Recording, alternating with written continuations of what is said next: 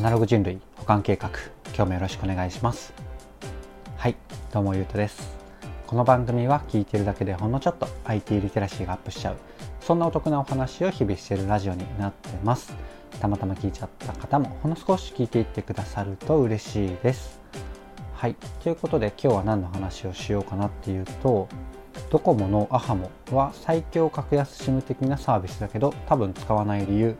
っていうちょっと最近出たドコモの新料金プランについてちょっと話してみようかなと思います。といってもね、うんと、ニュースの情報まとめ的なものは表とか記事が分かりやすいので、えー、説明欄にそちらは貼っておくので、うんと、スマホを見られるような状態の方はぜひ、えー、そちらも見つつなんとなく僕の、声を聞いていただけるといいかなと思います。というところであの早速本題に入っていきたいんですが一瞬雑談的なの入ると僕大学大学院時代の一番仲いいと言える友人の中の一人がえドコモなんですよね。で、まあ、今どまあ、なんかすごい個人情報を勝手にこんなところで言うのもあれなんですが名前は伏せるのでまあいいとしましょう。あのドコモから出向してドコモベンチャーズっていうドコモの、うんと投資とかをしているところで働いてる友達がですねあのいてすごい仲いいんですが、えー、いろいろ内部事情聞ける状態ではあるんですが、まあ、あえて全く聞かずにですね、まあ、聞いたらこう配信できないことも聞いちゃうというか聞けちゃうのであえて何も聞かずにねこうやって配信をしてたりします。ちょっとこの配信の後にね補足はできないかもしれないんですけど友人にはちょっといろいろ根掘り葉掘り聞いてみたいなと思ったりしているところです。はい。というところですみません。一瞬雑談が混ざっちゃったんですが、本題に入っていきますね。で、最初、えっと、このニュース的なところ、うんまあ、いくらでとか、そういうところを説明しつつ、デメリットはとか、そういう記事もあったので、その辺も紹介しつつ、で、まあ、最後に僕のタイトルの回収をしてあとは適当な話を最後するかもなっていうそんな感じでお話をしてみようかなと思ってます。はい、で最初はそのニュース的なところっていうととこれ知らない方、まあ、どこも知らない方はいないとしてこの診療期プランアハモっていうものが知らない方もいらっしゃるかと思うので、えー、簡単にご説明をすると、まあ、その簡単に一言で言うならばこれ最強の格安 SIM 的なサービス、まあ、最強格安スマホ的なサービスって言えるぐらいすごいサービスな気はしました。で、えっと、要点だけまとめると 20GB の通信容量で月額2980円で電話も5分までのかけ放題付きで、えー、いわゆる格安 SIM と一緒で2年縛りもなしなんですよね。でこれが一番すごいなと思ったのが通信はどうやらドコモ品質であの 5G も、まあ、端末が対応しなかったらどうしようもないんですけどそのプラン的には 5G も対応しますよっていうこの辺がままとめなんですけど最後のこのドコモ品質っていうのがすごいですよね。なんか、うんと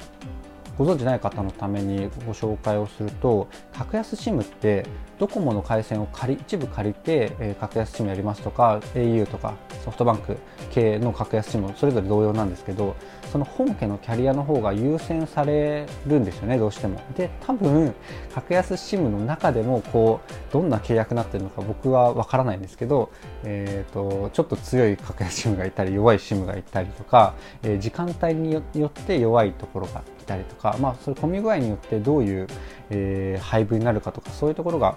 えー、どんなロジックでやってるかって言われたらめちゃめちゃ細かくて難しい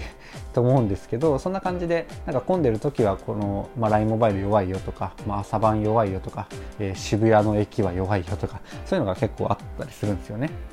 うん、でもどうやらこの報道によるとこのアハモっていう料金プランだとあくまでドコモの品質で 5G、4G が使える。ただなんか 3G が使えないんだったかな、うん、そんな感じだったのでも 3G ってもうほぼガラケーで 4G 入んないところで入るぐらいの電波でめっちゃそもそも遅いんで、まあ、使えなくて全然問題ないかなというところでありますね。なのでちょっとサービス紹介長くなっちゃったんですがうん結論というかサービス自体はめちゃめちゃすごいです。で、えーとまあ、もうちょっとサービス紹介するか、このまま。なんかちょっとサービスメインになってきたんですが、えーと、それで、アハモっていうサービスでデメリット的なところもあるよねって記事では結構まとめられてるんですけど基本的には僕にはデメリットに感じないものたちばかりだったんですね大きく5つぐらい載っていてそのただ1つが、えー、僕にとっては致命的かもしれないところなので、まあ多分使わないっていう、えー、タイトルの話なんですね。で、デメリット5つご紹介していくと、1つ目がリアルサポートなし。まあ要は、うんとショップとか、うん、電話とかもないのかな。まあ基本的にはえっと、ネットで質問とかしたりネットで契約をしたりネットで解約をしたりするっていう形ですね。で基本的にあネットのみうんとリアルサポートなしが1つ目で2つ目としてネットのみっていうのを挙げてるんですが、まあ、大体同じですよね、うん、なのでちょっと割愛します。で3つ目がキャリアメールなし at docomo.ne.jp とかそういうメールですね。これ使います？僕は、うん。と、使ってないので今まで使ってた方も使わないと決めれば使わなくて 済む話ですね、まあ、アドレス変更とかそういうのが結構めんどくさい方がいらっしゃるかと思うんですが僕はもう本当アドレス帳僕はというか基本的に多分30代前半ぐらいまでの方であれば基本もうメールアドレスでつながるつながっているだけの人がほとんどいないですし、えーとまあ、基本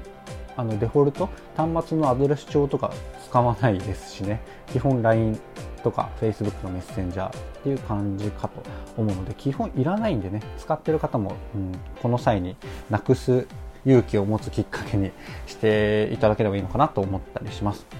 あとは家族割りなしっていうのがこの4つ目なんですが家族割もねなんか複雑じゃないですか、まあ、基本的にこのキャリアって結構複雑に複雑にしてお得感を出して結局、まあ、実はお得じゃなかったりするっていうのがあるあるかと思うんですけど家族割はねまあまあお得一番お得っぽいものですがまあこの料金自体が安くなればいいじゃないですか。こっちの方が分かりやすくてよくないですかね。なんかこういうシンプルなただ安いただ安いというかただただ一つ一つ安くしていってこう付帯付帯で、えー、安くしていくのが結構海外でスタンダードだったりして逆に日本ってやっぱこうお得感とかこうまとめてどうのとかそういうところに弱いから、まあ、日本人の気質的なところに合わせて出来上がった文化ではあるんですけど複雑で複雑でもう意味が分からなくなってるんですよね。なのでまあ家族割だけじゃなくて基本的には僕はこのシンプルにとりあえず人それそれぞれが安いとか、うん、分かりやすいっていう方向に最近はなってきてるので個人的には嬉しい流れだったりしますね。家族割なしって言ってもなので要はあの端末の料金自体端末というかその月々の月額料金自体がめちゃめちゃ安いのでそんなデメリットじゃないんじゃないかなと僕は思ってたりします。はい、で最後がこれ5つ目でありタイトルの回収なんですが僕にとって致命的かもしれないですよね。まだわかんないですけど。何かっていうと iPhone とか、まあ、いわゆる人気機種取り扱いが難しいかもっていうところがあるんですよね。で iPhone についてはどうやら記者会見の内容的には、えーと、明言を避けて、えーと、なんか iPhone 取り扱いあるんですかみたいな質問に対して、えーと、人気のある機種は取り揃えないといけないと認識しておりますみたいな ことで多分契約は頑張ろうとしてるんだけど最初はないみたいな感じなのかなっていうところなんですよね。なので僕あの生粋のアップル信者なので iPhone 使えない時点で NG なんですよね。なので昔話で言っても僕 au あ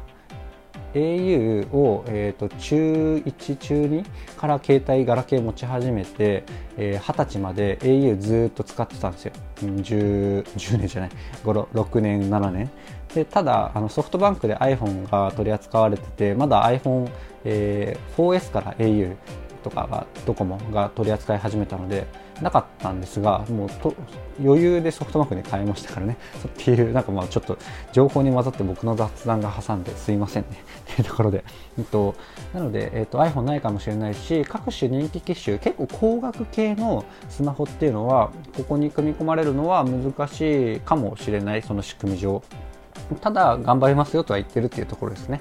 でやっぱりこのアハモっていうのは基本的には、えー、端末の方もあ多分セットで格安 SIM 的にえー、SIM カードだけ、えー、端末は別途買って差し込むっていう形がいけるのかちょっとわからないんですけど基本的にこのアハモの契約そのニュース見る限りは基本端末セットで買ってもらう前提みたいな感じなのでやっぱりあの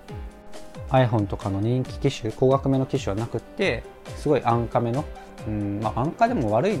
端末じゃないと思うんですけど あの安価めのものからこう中心に広がっていく感じなのかなっていうところが、うん、僕的一番デメリット。なのでまあ最初は使わないかなっていうところですね。はい、でここまでで大体、うん、アハモの話は、うん、大体話せたかなと思うんですが最後ですね。もうちょっとだけドコモについて適当な話をして終わろうかなと思うんですがえちょうどですねちょっと前にドコモって NTT 本体の完全子会社になるっていう発表がされたんですよね。まだなってなくてクリスマスぐらいだったと思うんですが、えーとまあ、要はドコモが30%、33%ぐらい NTT の本体が株を持っていて、まあ、その他が60何パーが自由にできる分。でドコモ自体も上場してたんですが12月25日に上場廃止して NTT が確か90あれ？95%以上ぐらいだったかな？90何パーぐらい株式を取得してもう完全子会社ですよね。でそういうのが発表された後の立て続きのこのアハモの発表があったわけですよ。なので、まあ、実態というかあの本当の真相はわからないですが一般論で言ってこの上場を廃止してどこかの子会社になるとか、まあ、誰かが大きな株を持って、えー、とか、まあ、株主の数がめっちゃ減ると結局あの意思決定のスピードを上げられるっていう話があるんですね。なので、えっと、なのでというか、まあ、プラス NTT の場合は NTT 全体の NTT が株を多く持つことによって、えーとまあ、意思決定が早まったとか、えーと、なんだろうな。うんドコモの中でこう研究もして、えー、利益も上げて新商品開発もしてっていうところよりは、えーと、柔軟な、えー、形態でできることがこのアハモにつながったのかなって、うん、思うたというかのかなって思ったらすごいなと思ったんですね。というのもですね、まあ、NTT の子会社になった頃でこの旧体質のこの古い会社がドコモに入ってうんなんか意思決定が早くなるとは思えないしなんか逆にドコモの良さっていうのがドコモって結構すごい昔から独立した感がすごい満載で NTT 本体とは気質というかすごい雰囲気も全然違うような感じらしいんですよね。これは一般的にも言われていることですし僕はあの友達とかから NTT 各社結構友人いるんですよね。なのでその辺の人から聞いたりはしてるのである程度信憑性は高い話かなとは思うんですよね。まあ、そんな風に僕は思ってたので、それがね、あの、アハモっていうのは、まあ、ちょっとわからないですけど、結局ドコモだけでやってきたことなの、まあ、タイミングも微妙なので、なのかもしれないんですが、この、あの、合併というか、この子会社化、うん、による、あの、一つの効果だとしたら、すげえな NTT なっていうところなんですが、まあ、実際はわからないので、今後のなんか、また動き、特にこの安価競争系でいくと、主に楽天さんや各社あの格安 SIM との、えー、兼ね合いというか競争みたいになってくると思うんですがドコモさんがですねそうどこまでうんこの格安系、まあ、デジタルネイティブ世代系みたいなものを出してくるのかっていうのはすごい僕も注目してたりします。とは言ってもねドコモってやっぱり、えーと、よ言っても NTT の、え、移動通信帯事業なのでやっぱりこう電波の届かないところがえ、なくなるとかどこまでも何て言うんですかね。あの、まあ、僕があの新卒最初にベネッセいたところの話の言葉で言うとまあ、この言葉も微妙かな。あの教育格差を全国でどこでもなくすことを目指したみたいなところがあってそれに近いというかそれの通信版が結構ドコモの役割に担うべきところだったりするのは変わりないと思うのでやっぱ難しいですよね。そのインフラ的なところを、えー、積極的にやりつつそういう社会使命というかそういう昔ながらの言葉で言ったら社会使命的なところを果たしつつ、えー、それをあの貸して利用している、えー、楽天さんとか、まあ、楽天はでもキャリアになるから自前で持つのか、えーとまあ、各種格格安 SIM とかに貸しながら、えーと、そちらになんですかねいわゆるただの電波貸し屋さんにならないようにあの自前でもいろいろトライしていくっていうかなりなんだろうな。まあ難易度高いですよね。もう何様だよって話なんですけど。なのでなんかこう個人的な話に行くとこういうすごいなんかいい会社だしいいことやってるんですけど複雑すぎてまあ僕はちょっと大企業にはそもそも戻れないっていう話なのでどこも個別の話はやめますがこういうねあのいろいろなしがらみだったり関係性、うん、というのが難しいなって個人的には思っちゃうっていう、うん、勝手な感想で今日は終わりたいと思います。ちょっと長くなっちゃったんですが、こんな感じで僕の配信ではだいたい10分ぐらいで、うん、IT とか Web とかアプリ的なニュースを取り上げつつ、セットで僕の考えとか周辺のセットの知識とか感想的なものをお届けするような番組です。ちょっとでも役立ったかなとかいいなって思ってくださった方がいらっしゃいましたらいいねとかフォローとかコメントやレターをいただけると嬉しいです。ということで最後までお聴きいただきありがとうございました。ではまた。